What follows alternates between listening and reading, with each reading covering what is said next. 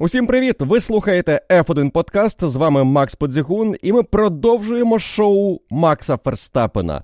Цього разу зупинка була в Іспанії, траса в Барселоні, яка ще раз продемонструвала нам, чому чинний чемпіон є лідером цього сезону і, вочевидь, буде чемпіоном 23-го року. Питання лише коли він завоює цей титул достроково. Перевага, якою Макс Ферстапен налякав суперників в Іспанії, не залишила питань щодо майбутнього переможця ще після кваліфікації. Власне, усі питання про переможця гонки Ферстапен зняв у першому повороті, де до нього суперники були найближче за всю дистанцію гонки. Про те, як Макс Ферстапен продовжує знищувати рекорди, які йому можуть підкоритися у цьому сезоні, а також про те, що відбувалося за спиною у Макса Ферстапена, яку гонку там провели пілоти Мерседес, Феррарі, Астон Мартін і його напарник Серхіо Перес, а також декілька сюрпризів із середини полотону. Про все це говоримо сьогодні у підсумковому F1 Подкаст. Поїхали!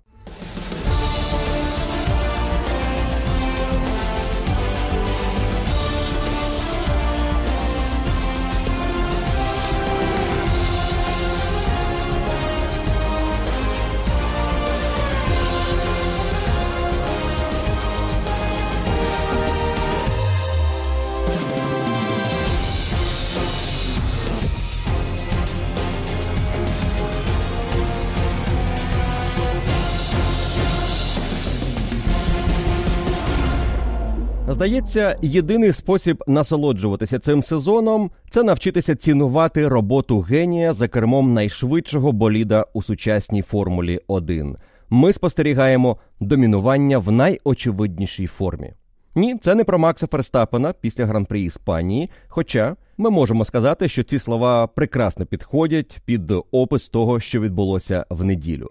Ці слова Пабло Елізальде написав для журналу Автоспорт після гран-при Іспанії 2002 року, коли Міхаель Шумахер завоював Grand Slam. Перемога в кваліфікації, перемога в гонці, найшвидше коло і лідерство від старту до фінішу. Це був третій Grand Slam в кар'єрі Міхаеля Шумахера, і це була його 57-ма перемога. Шумахер досяг її у статусі чотирикратного чемпіона на шляху до п'ятого титулу. Макс Ферстаппен цієї неділі у статусі двократного чемпіона завоював свою сорокову перемогу, і для нього це також став третій гранд слем за кар'єру. Бездоганний гоночний вікенд. Більшого і побажати важко. Макс лідирував після першої практики, другої практики, третьої практики, виграв кваліфікацію, виграв гонку, не підпустив нікого і близько до себе, окрім Сайнца на старті гонки в першому повороті, і здобув беззаперечну перемогу. Якщо намагатися знайти якісь нерівності у цей гоночний вікенд, можна пригадати, що після першого сегменту кваліфікації Ферстапен не був лідером. Там він декількох суперників пропустив вперед.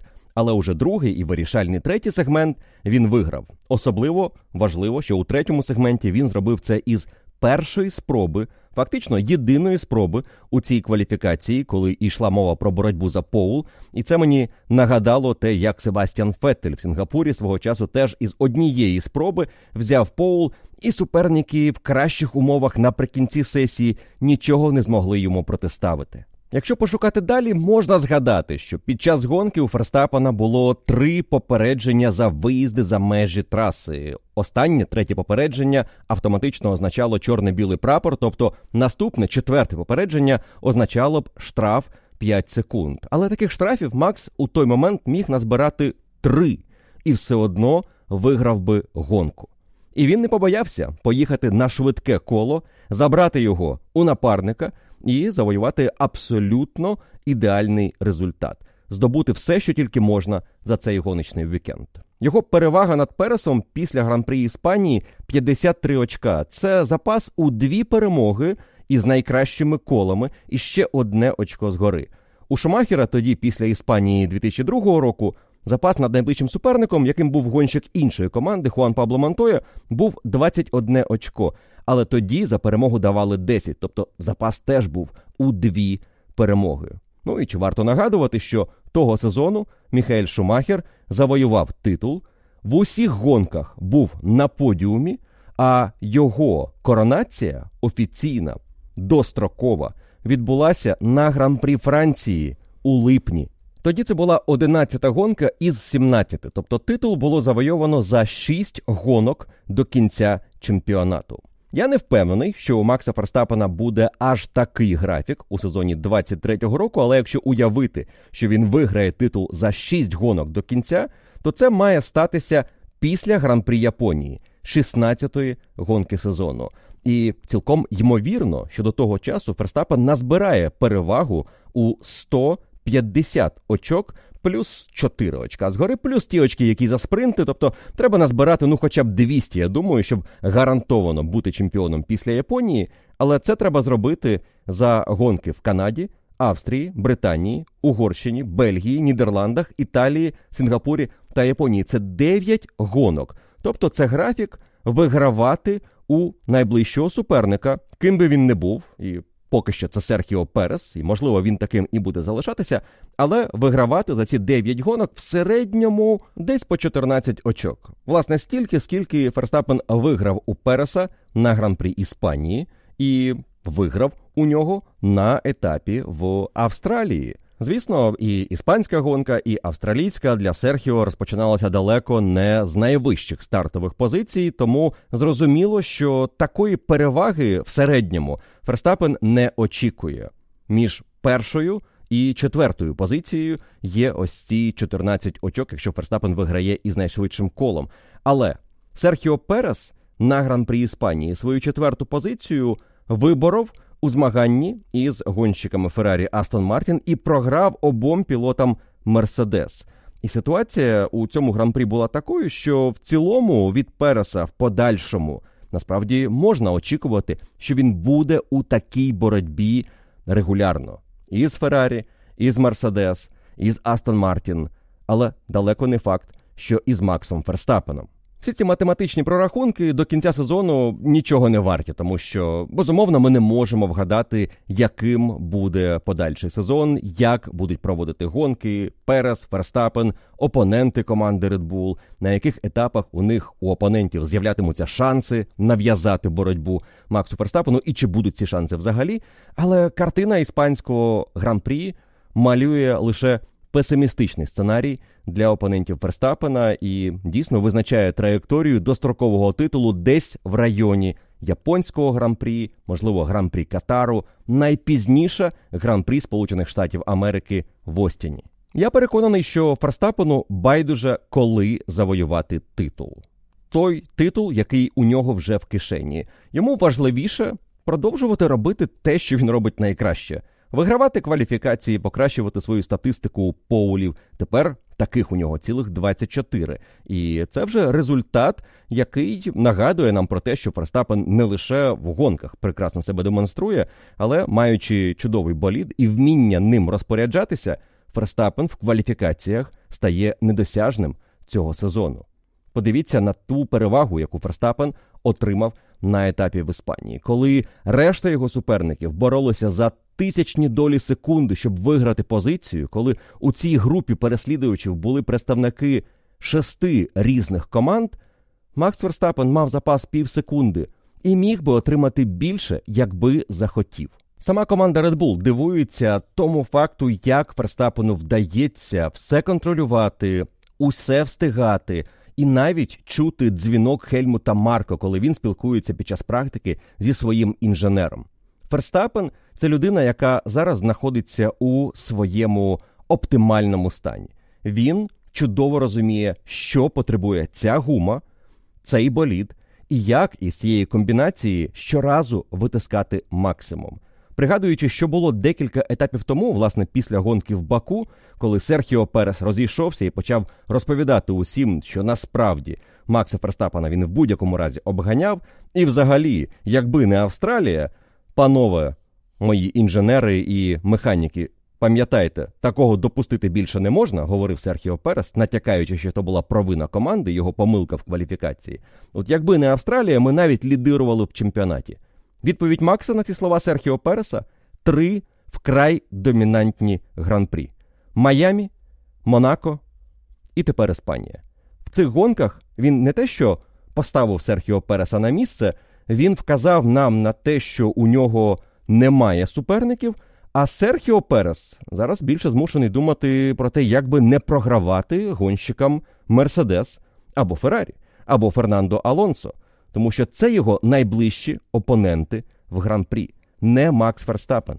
І ось ми повертаємося з вами у 2002 рік. Для тих, хто пам'ятає, той сезон дійсно був шедевральним виступом Міхаеля Шумахера. Вперше в історії Формули 1 гонщик став чемпіоном, проїхавши весь сезон на рівні, який дозволяв підніматися на подіум кожного етапу. Тоді Шумахер за весь чемпіонат здобув 11 перемог. Його результат був на 7 перемог більше за напарника Рубенса Барікелло, і решті дісталося по одній перемозі. Ральф Шумахер на Вільямс виграв гонку, і Девід Култхард із команди Макларен теж здобув одну перемогу.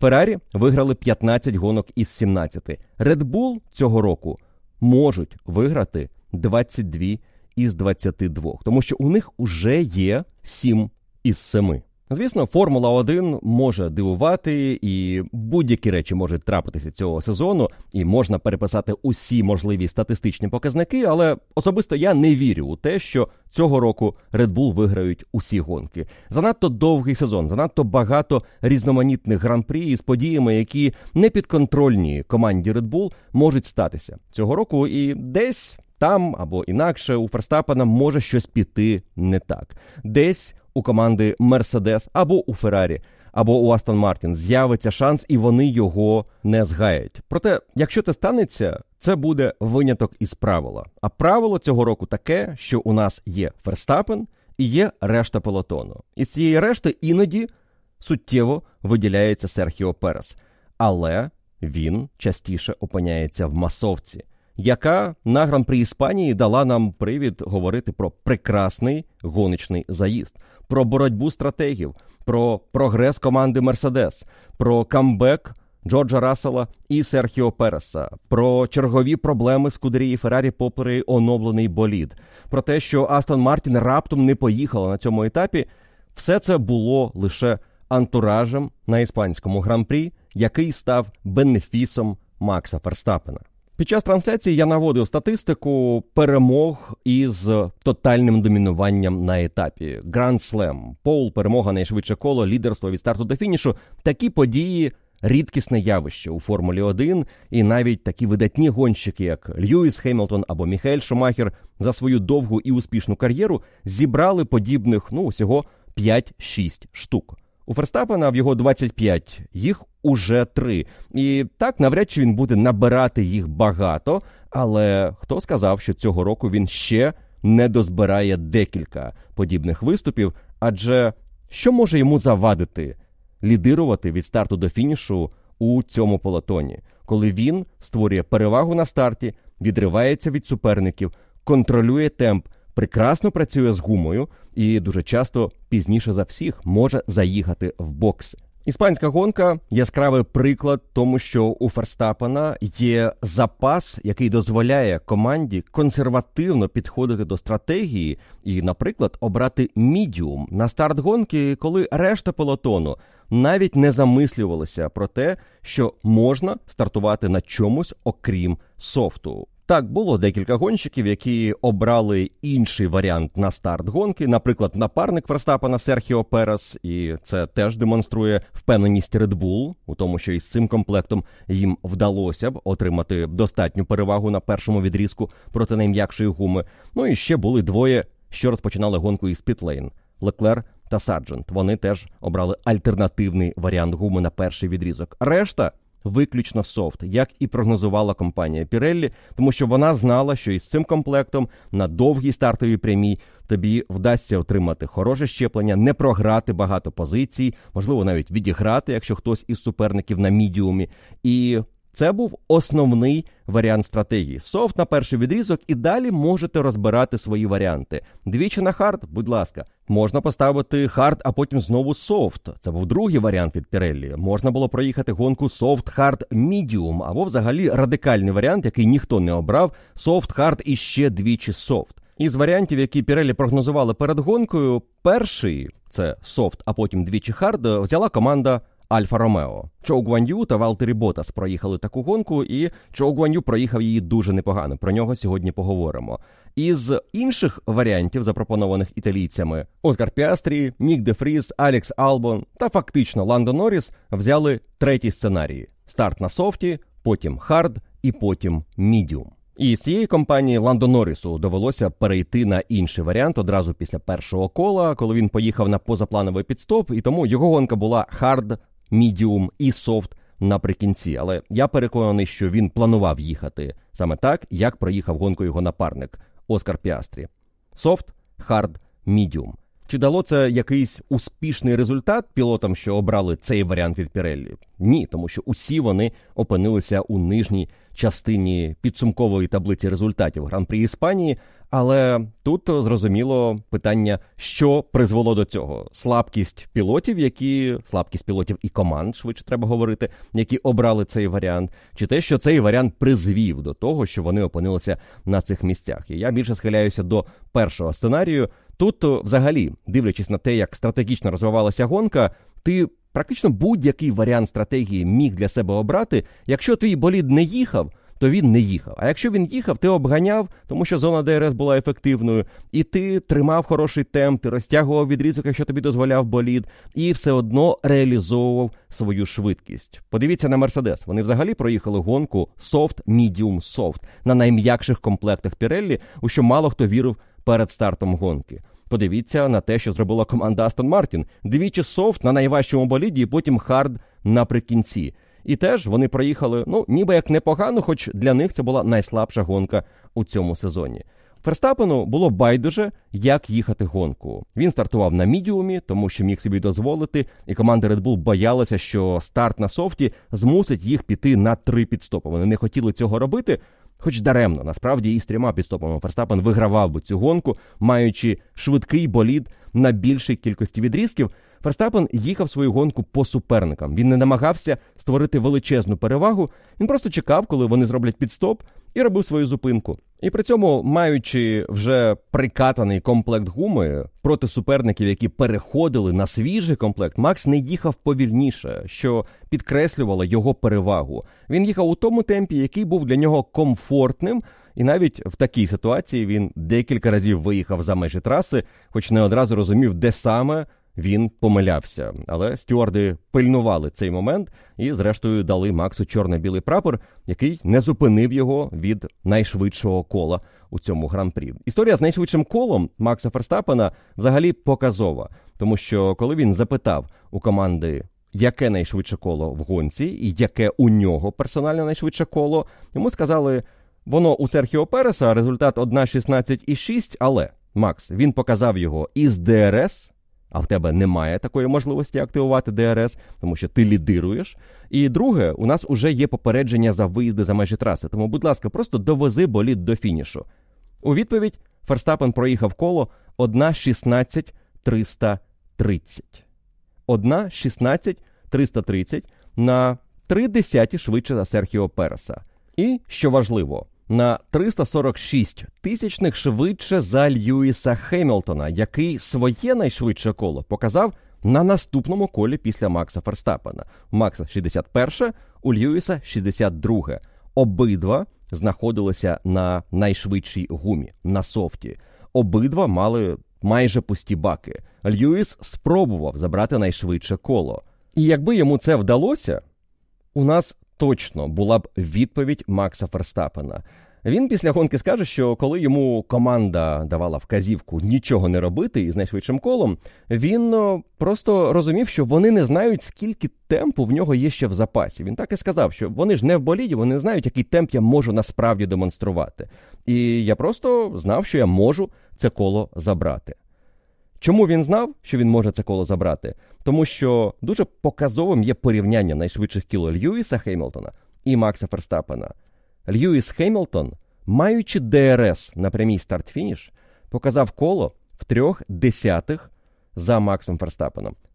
У Льюіса Хеймлтона ця ДРС на прямій старт-фініш дала йому запас на початку кола в 4 десяті секунди. Телеметрія демонструє запас в 4 десятки після першого повороту. І ці 4 десяті відставання до кінця кола Ферстапен перетворює у 3 десяті переваги. 7 десятих секунди на колі Ферстапен виграв тоді, коли захотів у Льюіса Хеймлтона. Ось вам реальна швидкість Red Bull проти Мерседес на цьому гран-прі. Я впевнений, по завершенні гонки команда Мерседес, аналізуючи вікенд, зверне на це увагу, тому що вони безумовно досягли прогресу зі своїм болідом, як мінімум на фоні прямих конкурентів Феррарі і Астон Мартін. Але чи наблизилися вони до команди Red Bull? Можливо, як до команди, коли ми говоримо про середнє арифметичне двох гонщиків, так наблизилися, але не до Макса Ферстапена. Ферстапен мав запас, який дозволяв йому привести скільки завгодно секунд на фініші. Чи міг він по секунді з кола вигравати у Мерседес в цій гонці? Я не думаю. Чи міг він по пів секунди на кожному колі привозити, якби захотів? Цілком можливо. І на фініші могло б бути не 24 секунди, які Ферстапен виграв, а, скажімо, 35-40 секунд, якби було бажання цього досягти. В сучасній Формулі 1 це не потрібно. Гонщик має тримати себе в руках і намагатися виграти гонку за найменшої необхідної швидкості, тому що ми говоримо про цілий сезон, про мотори, які мають прожити весь чемпіонат, про якісь е, гремліни механічні, електричні, що завгодно, які раптом можуть вилізти. Тобі не потрібно демонструвати усю перевагу, якщо ти попереду. Тобі потрібно мати достатній запас над найближчим суперником. І такими є перегони уже не один рік. Власне, з тих пір, як формула поступово почала переходити до економії, до зменшення витрат, до збільшення ресурсу компонентів гоночного боліду. Ми вже не побачимо в сучасній Формулі 1 того, що свого часу в Іспанії у 2005 році зробив Кімі Райкнон, коли команда просила його притримати коней, а він просто гнав, гнав, гнав вперед. Привіз Фернандо Алонсо. Майже 30 секунд, а Ярно Трулі із Тойоти взагалі 45. І це гонщик, який піднявся на подіум. В одному колі тоді із Кімі Райконом було тільки 6 болідів. Але це було в минулому. Сучасна Формула 1 вимагає тотального контролю над тим, як ти проводиш гонку, і думати треба не лише про один гран-прі, але і про наступні декілька. Ось і виходить, що темп Макса Ферстапена, середній за гонку в Іспанії, хвилина 19,2, лише на 3 десятих секунди швидший за темп Льюіса Хемілтона, або на 4 за швидкість Джорджа Рассела, або на 5 десятих швидше за Серхіо Переса на такому ж боліді Red Bull. Це, до речі, дуже незручний факт для усіх, хто продовжує говорити про самовоз імені Едріана Ньюї, на якому Ферстапен котиться до свого третього чемпіонського титулу. Чому Серхіо Перес із 11-ї стартової позиції не приїхав хоча б другим? Де ця швидкість самовоза Red Bull, якщо тільки Макс Ферстапен може її демонструвати. І зрозуміло, що Макс Ферстапен із цього боліду вміє витискати більше. У цьому і різниця. Різниця в гонщику, який може з цією технікою робити те, що Пересу не вдається. І Чеко навіть цього вікенду намагався змусити себе пілотувати інакше. Він про це говорив після суботньої кваліфікації, дуже невдалої для нього. Що він змінює свій підхід до роботи з налаштуваннями, із болідами, з траєкторіями, щоб спробувати імітувати те, що робить Верстапен. Але якщо ти тільки імітуєш найкращого, все, чого ти можеш досягти, максимум це наблизитися до цих показників, але не перевершити гонщика, для якого те, що він робить, це природньо, який просто так їздить. Хельмут Марко після кваліфікації сказав, що Серхіо Пересу потрібно прокинутися від його мрій про чемпіонський титул і почати просто нормально виступати на етапах, не думаючи про аж такі далекі перспективи, які навіть для нього не є перспективами. Крістіан Хорнер після гонки сказав, що Серхіо Пересу навіть пощастило, що тепер він програє так багато Ферстапену, тому що немає цього пресингу за результат. Що кожного етапу треба або не відстати, або навіть виграти очки у Ферстапена. Він уже програє багато. Тепер потрібно просто зібратися і кожну гонку розглядати як окремий етап і намагатися там максимізувати свої шанси. Може, це допоможе Серхіо Пересу почати виступати переконливіше, але команді Red Bull те, що далі буде із Серхіо Пересом, в принципі, вже не так цікаво, адже боротьба за кубок конструкторів, як і за титул в особистому заліку, майже завершена. І Серхіо Перес не є вже ключовим гравцем у тому, щоб здобути цей трофей. Звісно, якщо він не буде фінішувати в гонках, якщо він буде постійно програвати багато і Мерседес, і Феррарі, і Астон Мартін, у Red Bull можуть з'явитися проблеми. Але допоки Ферстапен на чолі пелотона, вони набиратимуть багато очок у командний залік. Тож Серхіо Перес тепер грає у свою власну гру в цьому сезоні, і напевно його завдання це зберегти честь і стати віце-чемпіоном, тому що всі будуть говорити, що Ферстапен на самовозі виграв цей чемпіонат, і Серхіо Пересу негоже буде фінішувати нижче другої позиції. Ферстапен має теж своє завдання у цьому сезоні. Більш цікаве для тих, хто любить статистику. Я не впевнений, що Макс взагалі знає про ці цифри, але я побачив дуже цікавий факт після цього етапу. У Макса Ферстапена за останні 50 гонок відсоток перемог 60. Абсолютний рекорд за такий період у Льюіса Хемілтона та Міхаеля Шумахера по 62%.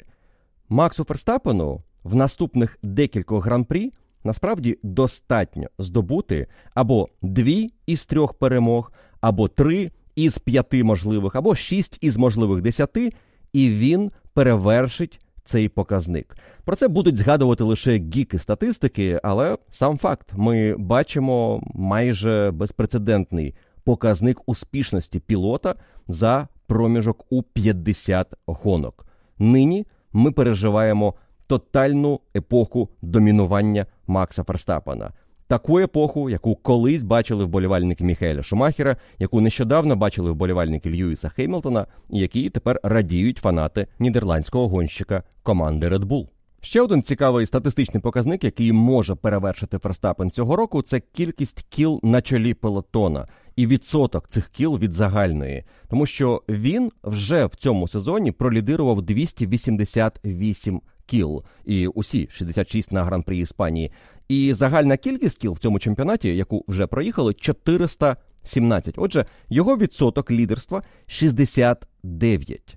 Це вище, ніж за весь сезон лідирували попередні рекордсмени, такі як Менцел або Феттель, або Шумахер декілька разів, або Льюіс Хеймлтон.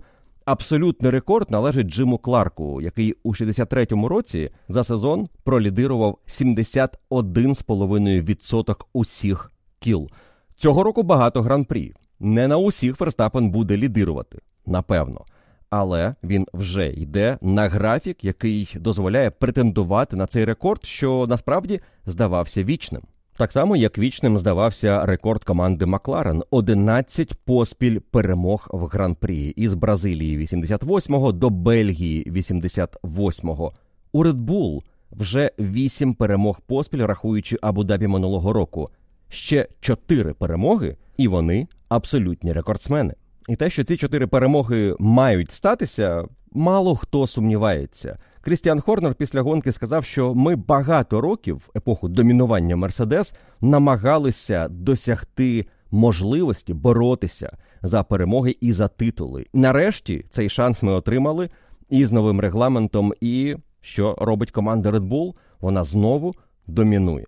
І це домінування може дозволити їй продовжити успішно виступати наступного року, в 25-му році, до нового регламенту, який далеко не факт, що скине із трона команду Red Bull.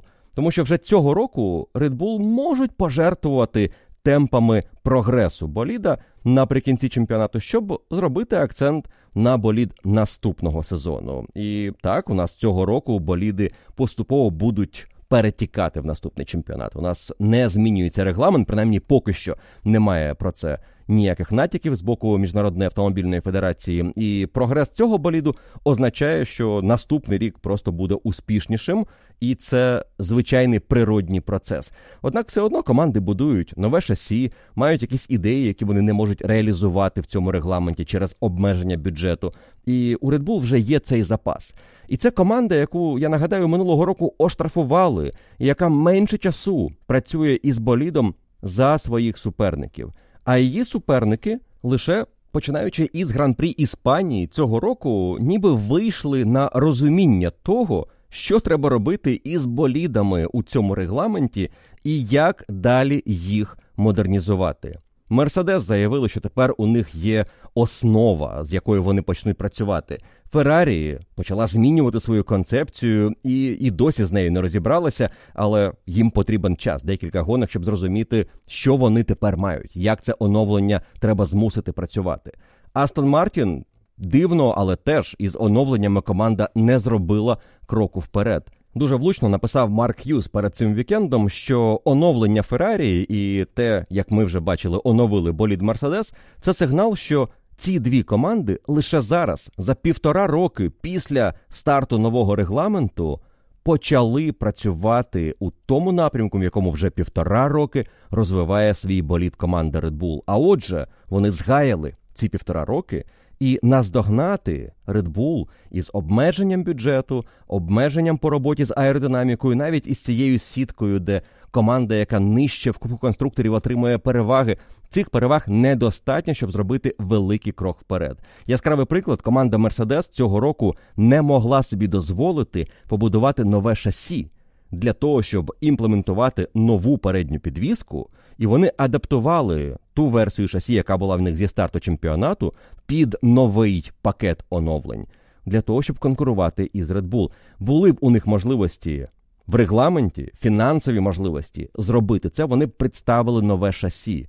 Але з одного боку, цей бюджет обмежений для всіх, він дозволяє стримати команди, які можуть витрачати більше. Топ-команди не відриваються на декілька секунд від середняків аутсайдерів. Ми маємо чергову найщільнішу кваліфікацію після Монако в Іспанії знову в секунді майже весь пелотон. Але половина цієї секунди це Макс Ферстапен попереду решти. Тому боротьба продовжується. Суперники намагаються не відставати від Red Bull, але запас у команди із Максом Ферстапеном за кермом такий, що вони собі багато що можуть дозволити і суттєво розподілити сили, ресурси, щоб не втрачати переваги як цього року, так і наступного, так і в 25-му, допоки ми не отримаємо новий регламент, нові мотори, ймовірно, і нову аеродинаміку. Проте після іспанського гран-прі є команда, яка досить оптимістично оцінює свої шанси нав'язати боротьбу Red Bull навіть до кінця цього року. Це Льюіс Хемілтон озвучив перспективи для Мерседес після, як він вважає, дуже успішного іспанського гран-прі. Мені щоправда не хотілося б зараз знижувати градус емоцій в команді Мерседес і того, що вони дійсно досягли прогресу, але я не можу не нагадати, що Іспанія 22-го року теж була дуже хорошою гонкою для Мерседес. Там Рассел боровся із Red Bull за перемогу і, зрештою, фінішував на подіумі. А Хемілтон після проблемного першого кола із хвоста пелотону пробився у топ п'ятірку і, враховуючи, скільки часу він втратив, повертаючись у групу лідерів, він був би десь неподалік від команди Red Bull. Тоді, після Іспанії, усі говорили, що Мерседес побороли плигання і тепер точно заживуть, почнуть боротися із Red Bull на кожному етапі. Що було далі? Ви пам'ятаєте, проблема повернулася до Мерседес на етапі в Баку, а потім в Канаді, і загалом Особливого прогресу ми не побачили, окрім деяких виняткових гран-прі. Такими були гонки у Франції, у Великій Британії в першу чергу. І, звісно, була ось та клята для Мерседес Бразилія, де їм здалося, що вони зрозуміли цей болід, і вони можуть бути швидкими, і вони можуть вигравати у прямій боротьбі із Red Bull. Але то була дуже аномальна гонка, аномальна для Red Bull, дуже слабка для чемпіонів. І перемога Мерседес була винятком із правила. І далі вони зберегли концепцію, і цього року лише починаючи зі старту чемпіонату, усвідомили, що це була помилка. Тото Вольф. Після гонки в Іспанії сказав, що їм потрібен був цей шок, зрозуміти, що вони помилилися, тому що тепер команда реорганізувалася, зібралася, підготувала новинки, і вони дають результат.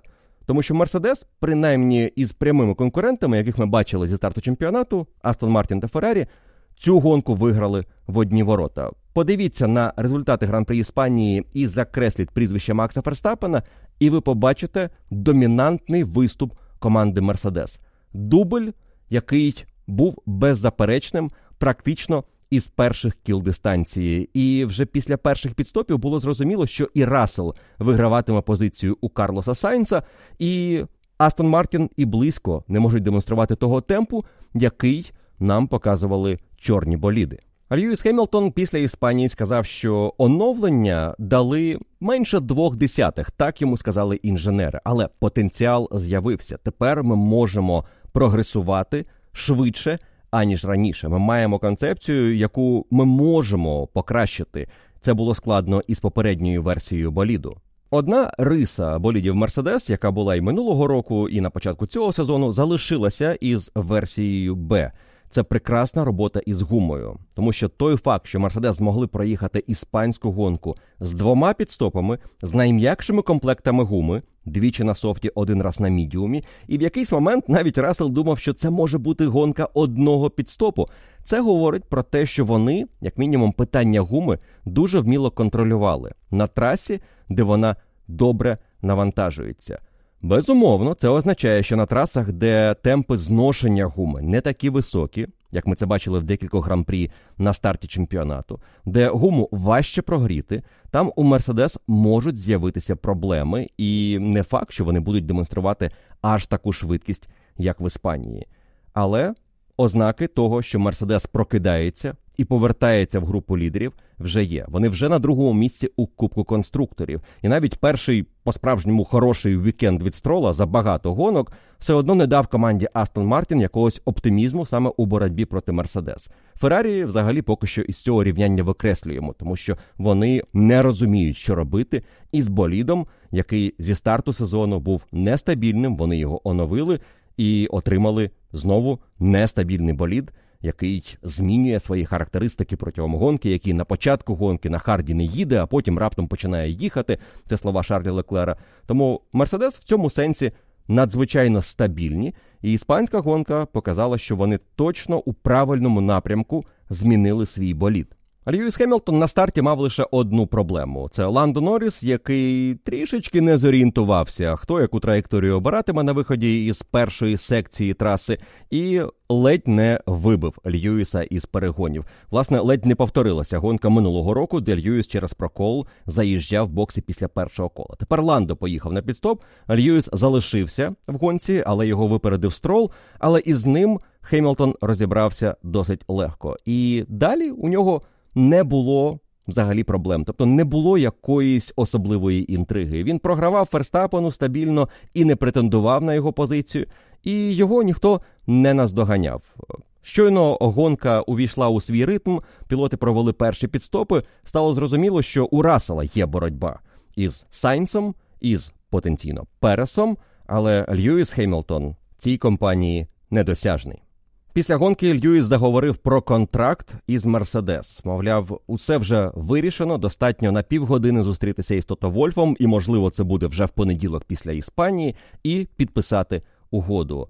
Про це він настільки впевнено почав говорити, вочевидь, із декількох причин. По-перше, вся та історія про пропозицію від Феррарі, про те, що Льюіс думає продовжувати чи ні, це було більше гра на публіку, як з боку італійців або тих, хто вигадував цю історію про Феррарі, так і з боку Льюіса, який не хотів зав'язувати із Формулою 1. Мені здається, він ніколи і не думав серйозно про те, що цей рік буде для нього останнім. Він не планує завершувати, тому що він хоче здобути восьмий титул. Він бачить перспективу в команді Мерседес, тому що команда досягла прогресу із цим болідом. Льюіс розуміє, що тепер в нього принаймні з'являються якісь віддалені перспективи на чергову боротьбу за титул, і він хоче зробити це вирішальною фазою його кар'єри.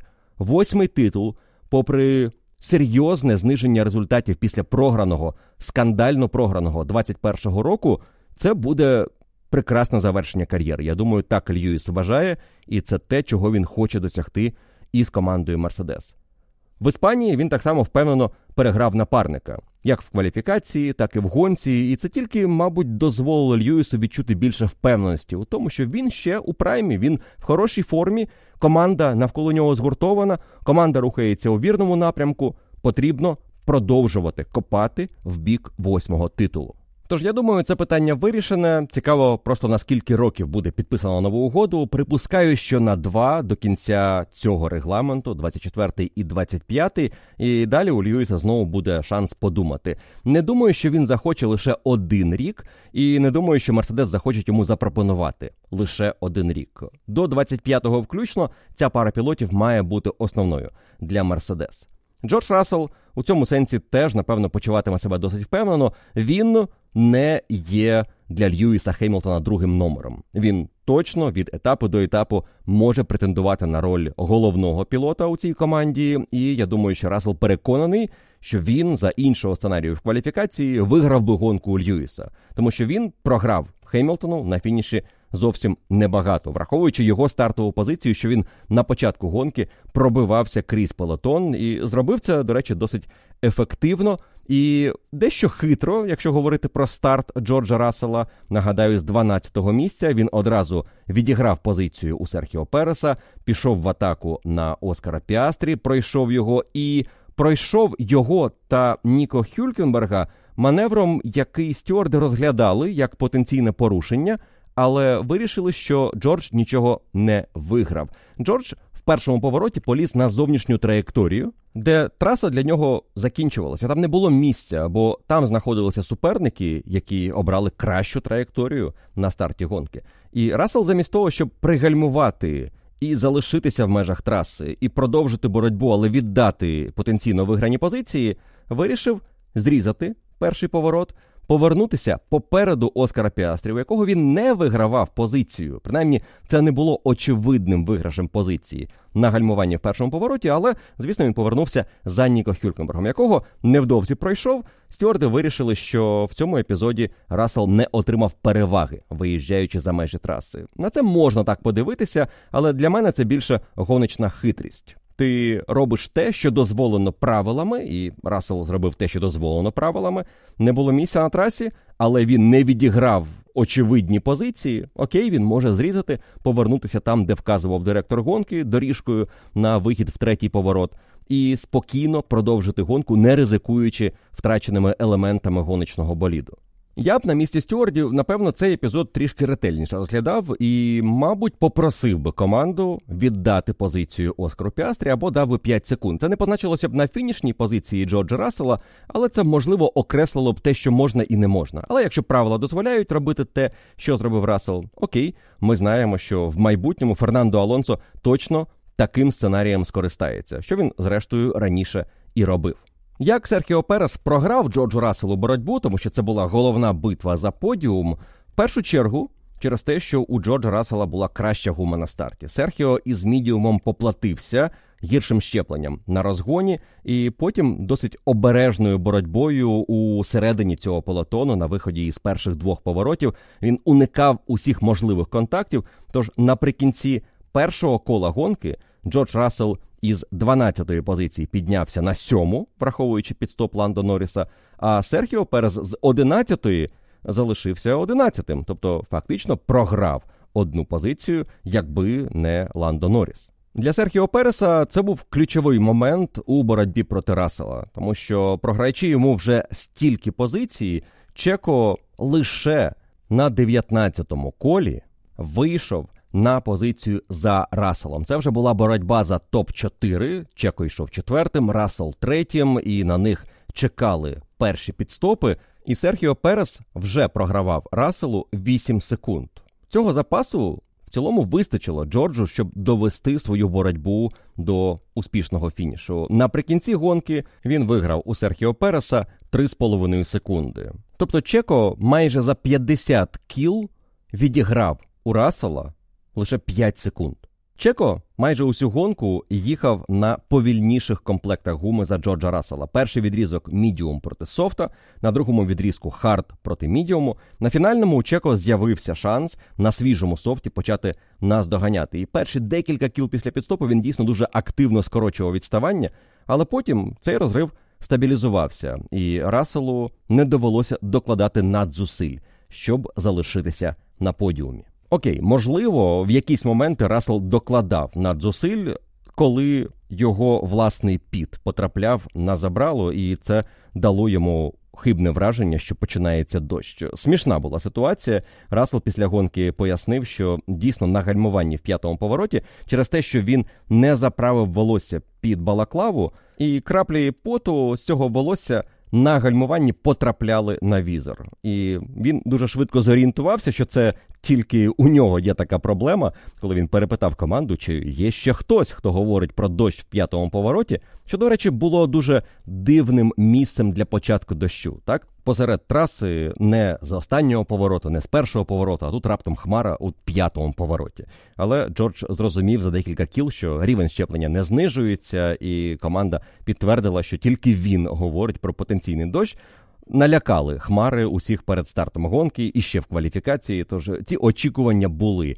Але це було, мабуть, єдине, що дало Джорджу Расселу привід після гонки сказати, що він себе трішки зганьбив цією історією про дощ. Я б радше сказав, що просто повеселив нас під час трансляції. Проте Джордж Рассел прекрасно провів цю гонку, плюс 9 позицій від стартової. Так, типовий приклад того, як можна стати героєм, спершу проваливши кваліфікацію, а потім відігравшись на позиції, які б мали бути у тебе від старту. Але нам від того було тільки цікавіше спостерігати за тим, як Рассел веде боротьбу спершу із Карлосом Сайнсом, а потім із Серхіо Пересом. І всі одразу забули те, що трапилося в кваліфікації, і деяку неуважність Джорджа Рассела у боротьбі із Хемілтоном. Я бачив цікаві ідеї того, що могло бути на тій стартовій прямій під час кваліфікації, і як довго Льюіс знаходився за Джорджем на початку того кола, і як потім Джордж почав відтискати Льюіса, хоч ніби в нього було місце там поруч із Феррарі. Дуже дивно повірити у те що Льюіс Хеймлтон був невидимим для Джорджа Рассела у цей момент, але сталося так, як сталося. Команда ніби цю тему перегорнула. Однак мені цікаво буде, що далі відбуватиметься у протистоянні Рассела і Хеймлтона. Допоки вони не виграють гонок, я думаю, буде ідилія, як це було після фінішу. Щойно почнеться боротьба за перемоги. Можливо, ми згадаємо ще раз цей кваліфікаційний інцидент на гран-прі Іспанії. Поки що про перемоги і не мріє команда Феррарі, особливо після такого іспанського гран-прі. Якщо команда Феррарі на початку сезону мала проблеми із гумою і думала, що оновленнями вони цю проблему вирішать, то цей гран-прі показав, що проблема і досі там, і можливо, вона тільки ускладнилася. Ускладнилася тим фактом, що болід поводить себе непередбачувано. І я після кваліфікації чув декілька цікавих гіпотез щодо того, чому у Леклера були проблеми, і як йому не вдалося змусити, можливо, гуму працювати ефективно в кваліфікації. Хоч так він говорив про. Конкретні проблемні зони на гоночному боліді команда перебрала цей болід. Він стартував із Пітлейн, але вже зі старту цієї гонки Леклер на другому колі запитав у інженера: перевірте направляючу пластину, там все нормально. Йому сказали, телеметрія показує, що все окей. Він пройшов Логана Сарджента, нагадаю, гонщика Вільямс, направляюча пластина якої виглядає так, ніби її малювала п'ятирічна дитина в порівнянні з тим, що зробили інженери Red Bull або Mercedes, або ж команди Феррарі. Так от, він пройшов Логана Сарджента лише на четвертому колі. На п'ятому колі Леклер уже говорив команді, що з гумою все погано. І він стартував на харді. Ймовірно, цей хард і був ахілесовою п'ятою Шарля Леклера, адже після гонки він навіть перепитав у команди, а що там Карлос. Він скаржився на хард. На що команда сказала, що хард насправді був для Сайнса найкращим комплектом, на якому він проїхав свій найуспішніший гоночний відрізок. Але цей відрізок для Сайнца був фінальним, вже з напівпустими баками. У Леклера він був перший, і коли він теж перейшов на хард вже вдруге із 41-го кола, то відзначив, що поведінка боліду значно відрізняється від того, що було на початку гонки. Але було втрачено дуже багато часу, втрачено потенційних можливостей відіграти позиції, і боротьба, яку Леклер вів до кінця гонки, була лише за місце у топ 10 із П'єром Гаслі. І ця боротьба стала боротьбою за очки тільки тому, що в гонці Цунода отримав штраф. Без нього Гаслі і Леклер, дуже близькі друзі за межами траси, змагалися б ні за що.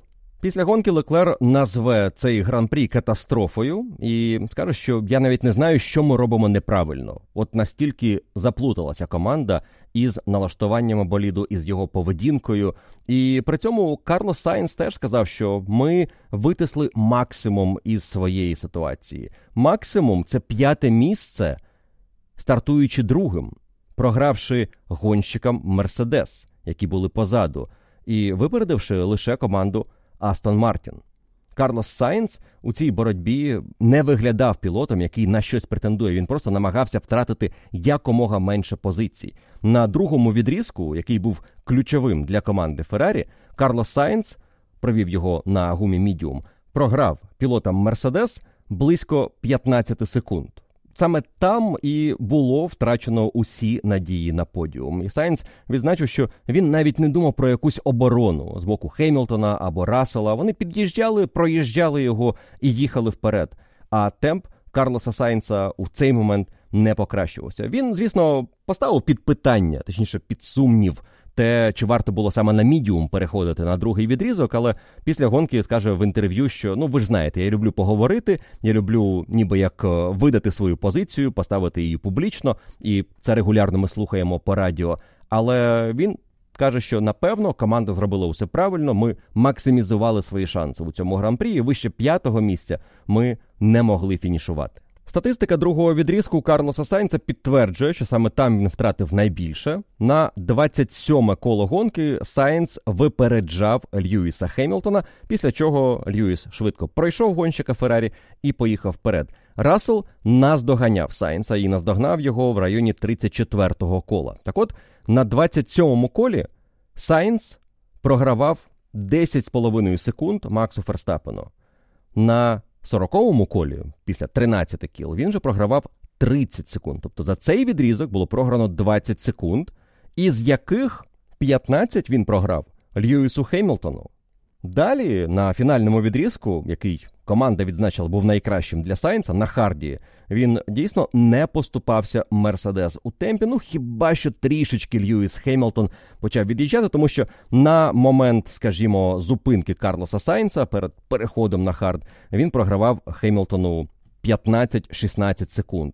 На фініші гонки його відставання склало уже 22 секунди. Але Джордж Рассел їхав трішки повільніше наприкінці, тому можна порівняти темп Феррарі із Мерседес, але тільки в деяких фазах цієї гонки. Перші 13-14 кіл, і фінальні, можливо, близько 15-20 кіл. Ось це те, де Феррарі ще якось конкурували із Мерседес. Решта гонки вони програвали. Дуже наочна статистика, до речі, кіл після підстопу Карлоса Сайнса, коли він тільки перейшов на мідіум. Його перші кола на цьому комплекті були хвилина 21, 19-9, 19-8, потім 22, 21, 22, 24. Тобто приблизно хвилина 21 десята середній показник на цих 5-6 колах одразу після підстопу. У цей момент на вже зношеному софті зі старту гонки і з боротьбою обгонами Джордж Рассел їхав із середнім темпом хвилина 26. Зовсім не набагато повільніше за свіжий комплект мідіума на боліді Феррарі. І зрозуміло, що вже під кінець відрізку на мідіумі Карлос Сайнс їхав хвилину 21, 23, 27 навіть було коло. В той час як Джордж Рассел, у якого був пізніше перший пітстоп, який перейшов на мідіум на другий відрізок, Рассел в цей момент їде 19-5, 19-7, 19-6. Тобто секунда з кола порівняно із Феррарі. Чому так могло статися? Я думаю, що проблема в оновленому боліді. Так, ми говорили протягом цього вікенду, що є певна зміна концепції, не радикальна, але в дечому команда Феррарі почала рухатися в бік розвитку боліду, як це робить команда Bull. із повітряними потоками навколо зони понтонів, в зону дифузора. І із цим процесом так швидко не розберешся. Тобі потрібно зрозуміти, що ти отримав, отримати кореляцію того, що ти бачиш в аеродинамічному тунелі і на трасі, і зрозуміти, як налаштовувати тепер цей болід. Плюс на трасі в Іспанії були дещо екстремальні умови по роботі з гумою. Взагалі, все диктувала робота із гумою. Якщо кваліфікації треба було змусити гуму прогріватися швидко і показати хороше коло, то в гонці навпаки навпаки, потрібно було змусити гуму їхати довше і стабільніше. І з обома способами роботи із гумою у команди Феррарі були проблеми. Якщо Сайнс, принаймні в кваліфікації, зміг витиснути другий результат, то в гонці він не був конкурентом для пілотів Мерседес, які із гумою працювали стабільніше. Оновлення потрібно зрозуміти, і вони дають якийсь потенціал команді Феррарі. І тому на наступних гран-прі від них варто очікувати зрозумілішої ситуації з темпом, можливо, стабільнішої роботи на дистанції. І так були ознаки того, що у Феррарі є швидкість. Той же перший відрізок його початок, фінальний відрізок Сайнса на Харді теж. Показував, що він на харді наприкінці гонки їхав ну майже у темпі Мерседес на софті. Це була хороша швидкість, але вже було запізно. Навіть Леклер, який знаходився у трафіку, боровся із Гаслі, його наздоганяв, потім за ним сидів довго на фінальному відрізку. Леклер теж на останньому відрізку на Харді їхав не гірше за Карлоса Сайнса. На початку фінального відрізку Леклер програвав Сайнсу 25 секунд. Наприкінці він програв йому майже 30. Це за 22 кола але в різних умовах. Один на чистому треку, інший в боротьбі. Є ознаки швидкості, але не вистачило стабільності на всій дистанції. Добре підсумував гонку Феррарі її керівник Фредерік Васьор, у якого запитали, які у нього думки про наступний етап в Канаді. Після довгої паузи він сказав: Хм, ми спробуємо ще раз. Спробувати дійсно варто, тому що те, як провела гонку команда в Іспанії, це не рівень Скудерії. Вони не були четвертою командою із лідерів. Так, Астон Мартін вони випередили, але Леклер не заїхав в очки, маючи болід, який має там прописуватися у першій десятці, має легко, навіть з Пітлейн, обганяти вже на першому колі Саджента, Албана і багатьох інших суперників за перший відрізок до підстопу. А наразі ми маємо ситуацію, що у Леклера після перших семи гонок чемпіонату 42 очка. Чому це важливо? Тому що це на три менше за 45 очок після перших семи гонок 2020 року. А то був найгірший сезон Феррарі за 40 років. Так, як команда, вони заробляють більше очок у цьому чемпіонаті, але на Леклера боляче дивитися. Астон Мартін згадали, давайте поговоримо і про них, тому що це був відверто найслабший виступ команди у цьому сезоні, без подіуму і з досить далекими позиціями за стандартами Фернандо Алонсо, який цього року нижче четвертого місця не опускався, і лише раз він це зробив, решту гонок завершував на подіумі. Цього разу Фернандо Алонсо фінішував за напарником Ленсом Стролом, і це сьома позиція на фініші. Про це, звісно, ми говорили під час трансляції, коли Алонсо запевняв команду і Ленса, що він не буде атакувати, що все нормально. Він просто під'їхав ближче, щоб не дати шансів суперникам позаду. Після гонки Алонсо пояснив свої слова тим, що він уже зламав один раз болід на кваліфікації, пошкодив його і не хотів зробити це ще раз. Йому не потрібна була боротьба проти строла, не хотів, щоб строл якось оборонявся. Та й яка різниця? Шосте, сьоме місце, сьоме, шосте для команди той самий результат темп Фернандо Алонсо після його другого підстопу все ж вказував на те, що у нього була перспектива не просто об'їхати Ленса Строла, а можливо створити якийсь пресинг на позицію Карлоса Сайнса, на те, що він його наздоганяв, тому що між Алонсо і Сайнсом на початку відрізка фінального для Фернандо Алонсо було близько 15 секунд. І цей розрив не швидко скорочувався. Але в момент, коли Алонсо наздогнав строла, він просто перестав скорочуватися і навіть почав зростати. Алонсо на фінальному відрізку був на харді, і це була ідентична гума до того, що стояло на боліді Карлоса Сайнца. Але це був дуже цікавий стратегічний підхід до гонки з боку команди Астон Мартін. Вони проїхали перші два відрізки на софті. І якщо перший стартовий був логічним вибором, другий відрізок на софті це дивний сценарій. Можливо, він натякав на те, що Астони чекали на дощ, який міг піти, і їм хотілося максимізувати свої шанси на найшвидшій гумі на перших відрізках. Ну а потім зрозуміли, що потрібно доїжджати і робити, звісно, тільки два підстопи. Тож вибір Харду був теж логічним. На цьому харді Фернандо Алонсо проїхав фінальні 25 кіл, а Лен Строл на своєму харді 32. І ось ця різниця могла б дати Фернандо Алонсо проти будь-кого іншого, мабуть, у Формулі 1, будь-якого іншого напарника, можливість продиктувати команді вказівку, я швидший, в мене краща гума. Дайте мені позицію, я спробую наздогнати, хто б там попереду не їхав. На що ми взагалі цього разу почули: я не буду атакувати, все нормально, доїжджаємо до фінішу. Ще раз згадуємо історію про те, як вміло політично виконує свої маневри Фернандо в команді Астон Мартін, і поки що це працює на його користь. Після гонки він, щоправда, менш політкоректно заявив, що це була аномальна ситуація, і взагалі ми будемо знову боротися за подіум і збираємося випереджати і Феррарі, і Мерседес на етапі в Канаді. Дійсно, аномальним був темп Астон Мартін на софті, і це ще раз повертає нас до історії про незрозумілу роботу гуми, і не всі команди змогли знайти підхід до софту, до мідіуму або до харду у гоночний день. І Астон Мартін раптом цього року провели свою найслабшу гонку. За середнім темпом вони суттєво поступалися лідерам. І в першу чергу я говорю про команду Мерседес, яка була у цій групі для Астон Мартін ще етап 2 тому. У Мерседес середній темп на дистанції 19,5-19,6. Хемілтон Рассел, відповідно, у Строла 20,1, у Алонсо 20,1. Тобто пів секунди різниця в середньому темпі між Мерседес і Астон Мартін. І я не думав, що ми побачимо подібну картину на іспанському гран-прі. Цікаво буде подивитися, що далі ми будемо бачити від команди Астон Мартін. В Канаді гума не так зношується. Там має бути один підстоп. Але можливо, там інші характеристики зіграють свою роль. Зрештою, у Астон Мартін цього року є певні проблеми з максимальною швидкістю на таких трасах типу Канади. І я думаю, що Мерседес можуть собі прогнозувати боротьбу попереду Астон Мартін. Але далі будуть зміни. Далі буде і Австрія, і Велика Британія, і ці етапи мають краще підходити характеристикам боліду Астон Мартін, плюс оновлення, які були на цей етап у команди, і далі вона планує їх привозити, мають зіграти свою роль. Тож я б не робив якихось далекосяжних висновків із конкретно іспанського гран-прі і швидкості Астон Мартін за вікенд.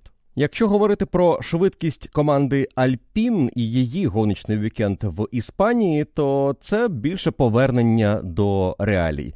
Після подіуму в Монако, звісно, вони на подіум не сподівалися, але кваліфікація П'єра Гаслі дала надію, що там може бути щось хороше, і очки будуть великими. За підсумками вікенду очки набрав і П'єр Гаслі, і Естебан Окон. Але це була восьма і десята позиція. Причому Гаслі свою десяту отримав завдяки Юкі Цуноді. А восьме місце Естебана Окона було у боротьбі із Чоу Гван'ю і цілою групою пілотів, яка опинилася в цьому другому пелотоні. Окон далеченько був від групи Алонсо, Строл, Сайнс і далі, але мав свою битву із пілотами позаду. В принципі, усю гонку Естебан Окон був у цій групі і не випереджав на багато що Гуан'ю, що Юкі Цунодо. І П'єр Гаслі, який має аналогічний болід. На старті програв чимало позицій. Він е, застряг у боротьбі, опинився на зовнішній траєкторії на виході із першого повороту. Виїхав трішки в гравій. Серхіо Перес діяв не зовсім коректно. Ну як він по гоночному діяв. Він на своїй траєкторії був. Просто у П'єра не було місця знаходитися поруч. Тому він втратив позиції і далі відігратися не зміг. Фактично, команда Альпін була одним із учасників цієї групи, і Фінальний результат гонки говорить про те, що це п'ята за швидкістю команда цього етапу. Але об'єктивно це перша із багатьох досить слабких команд на цьому етапі, і Альпін пощастило заробити очки. Леклер не заїхав в очки, і так розіграно було трішки більше, ніж вони могли б отримати. Восьме і десяте місце це більше, мабуть, ніж заслуговувала команда Альпін за цей етап. Гаслі назбирав штрафів. Спасибі команді за те, що вчасно попереджали пілота про трафік на кваліфікації. Естебан Окон у своїй боротьбі ну просто проїхав стабільну гонку, і йому навряд чи буде що згадувати про цей етап. Точно буде що згадувати гонщику Альфа Ромео Чоу Гуан'ю, який виконав дуже радикальну стратегію ранній підстоп із софту на хард на дев'ятому колі, і потім два відрізки на харді. І в якийсь момент здавалося, що це помилкова стратегія. Навряд чи вона дозволить команді Альфа Ромео поборотися за очки, і можливо їм навіть доведеться робити три підстопи. Але і другий, і третій відрізки були дуже впевненими у виконанні Чоу. Він був у групі, яка вела боротьбу між собою, і він напосідав на Юкі Цуноду наприкінці гонки. І настільки донапосідався, що в якийсь момент зміг організувати атаку, пішов у першому повороті на обгін, опинився на апексі попереду гонщика Альфа Таурі. А далі ви бачили в трансляції, що сталося. Цунода, атакуючи перший поворот, не намагаючись насправді витісняти за межі траси свого суперника, положенням боліду, швидкістю на апексі не залишив місця поруч пілоту, який його атакував. А за правилами, які відомі гонщикам ще з минулого року, коли стюарди і дирекція роз'яснили, якщо ти на гальмуванні попереду на апексі, ти маєш право на шмат траси шириною у гоночний болід. Цього не було у Чоу. Він не довів до контакту, але там він точно відбувся, якби Чоу не звернув на ту доріжку, якою вже скористався на старті Джордж Рассел, і виїхав позаду Цуноди. І так і фінішував. Але Юкі Цунода отримав штраф 5 секунд за те, що витіснив за межі траси опонента. В цій ситуації мені з одного боку шкода Юкі, який проводить видатний сезон, насправді маючи такий болід Альфа Таурі, і те, як він веде боротьбу за 9, 10, 11 місце постійно. І на фоні нього Нік Дефріс виглядає ну, по-справжньому дебютантом Формули 1 без досвіду, який є у Дефріза. Юкі Цунода проводить чудовий сезон, дуже активний, агресивний гонщик, який бореться за кожен клаптик траси. В мене є питання до команди в цій ситуації. Я пригадую Мексику минулого року, як Альфа Таурі після здається боротьби Строла і Гаслі не сказали П'єру віддати позицію, хоч він насправді виграв її не зовсім законно. І Гаслі потім отримав штраф. Цього разу Цуноді було вигідно віддати позицію Чоу, піти на випередження, віддати позицію, але зберегти місце в топ-10. Кому, як не Альфа Таурі, зараз потрібен кожен заліковий бал у кубок конструкторів.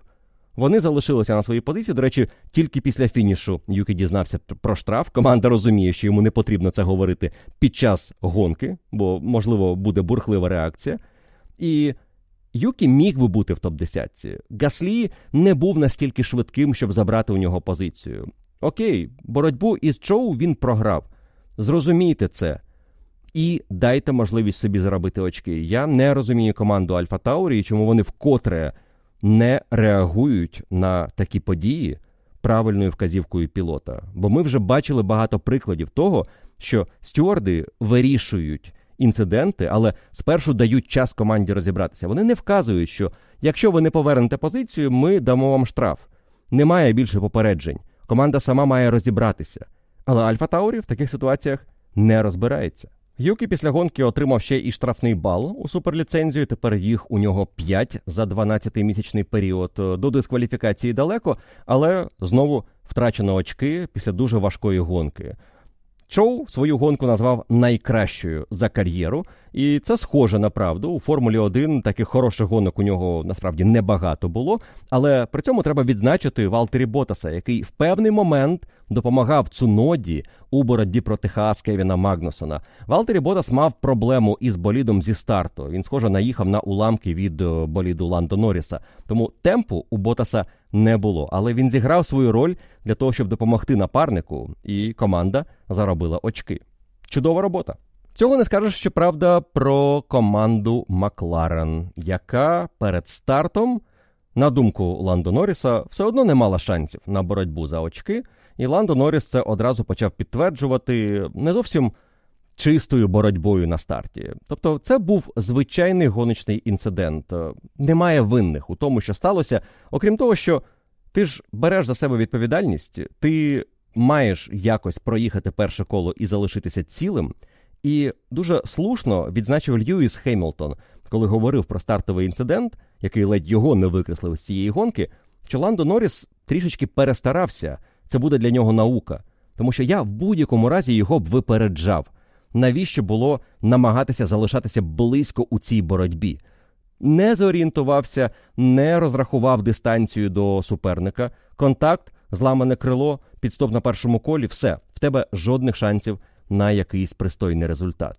І при цьому Ландо ще перед стартом говорив, що ми там два кола будемо програвати Ферстапену, я буду дивитися тільки в дзеркала заднього виду. Моя боротьба це зберегти місце в топ-10, принаймні спробувати це зробити, хоч шанси у нас невисокі. І це говорив пілот, який стартував третім на гран-прі Іспанії. І так, в кваліфікації через погодні умови, які зіграли на користь Макларен, це був аномальний результат, безумовно. Але мене дуже здивувала песимістична налаштованість Ландо на цю гонку.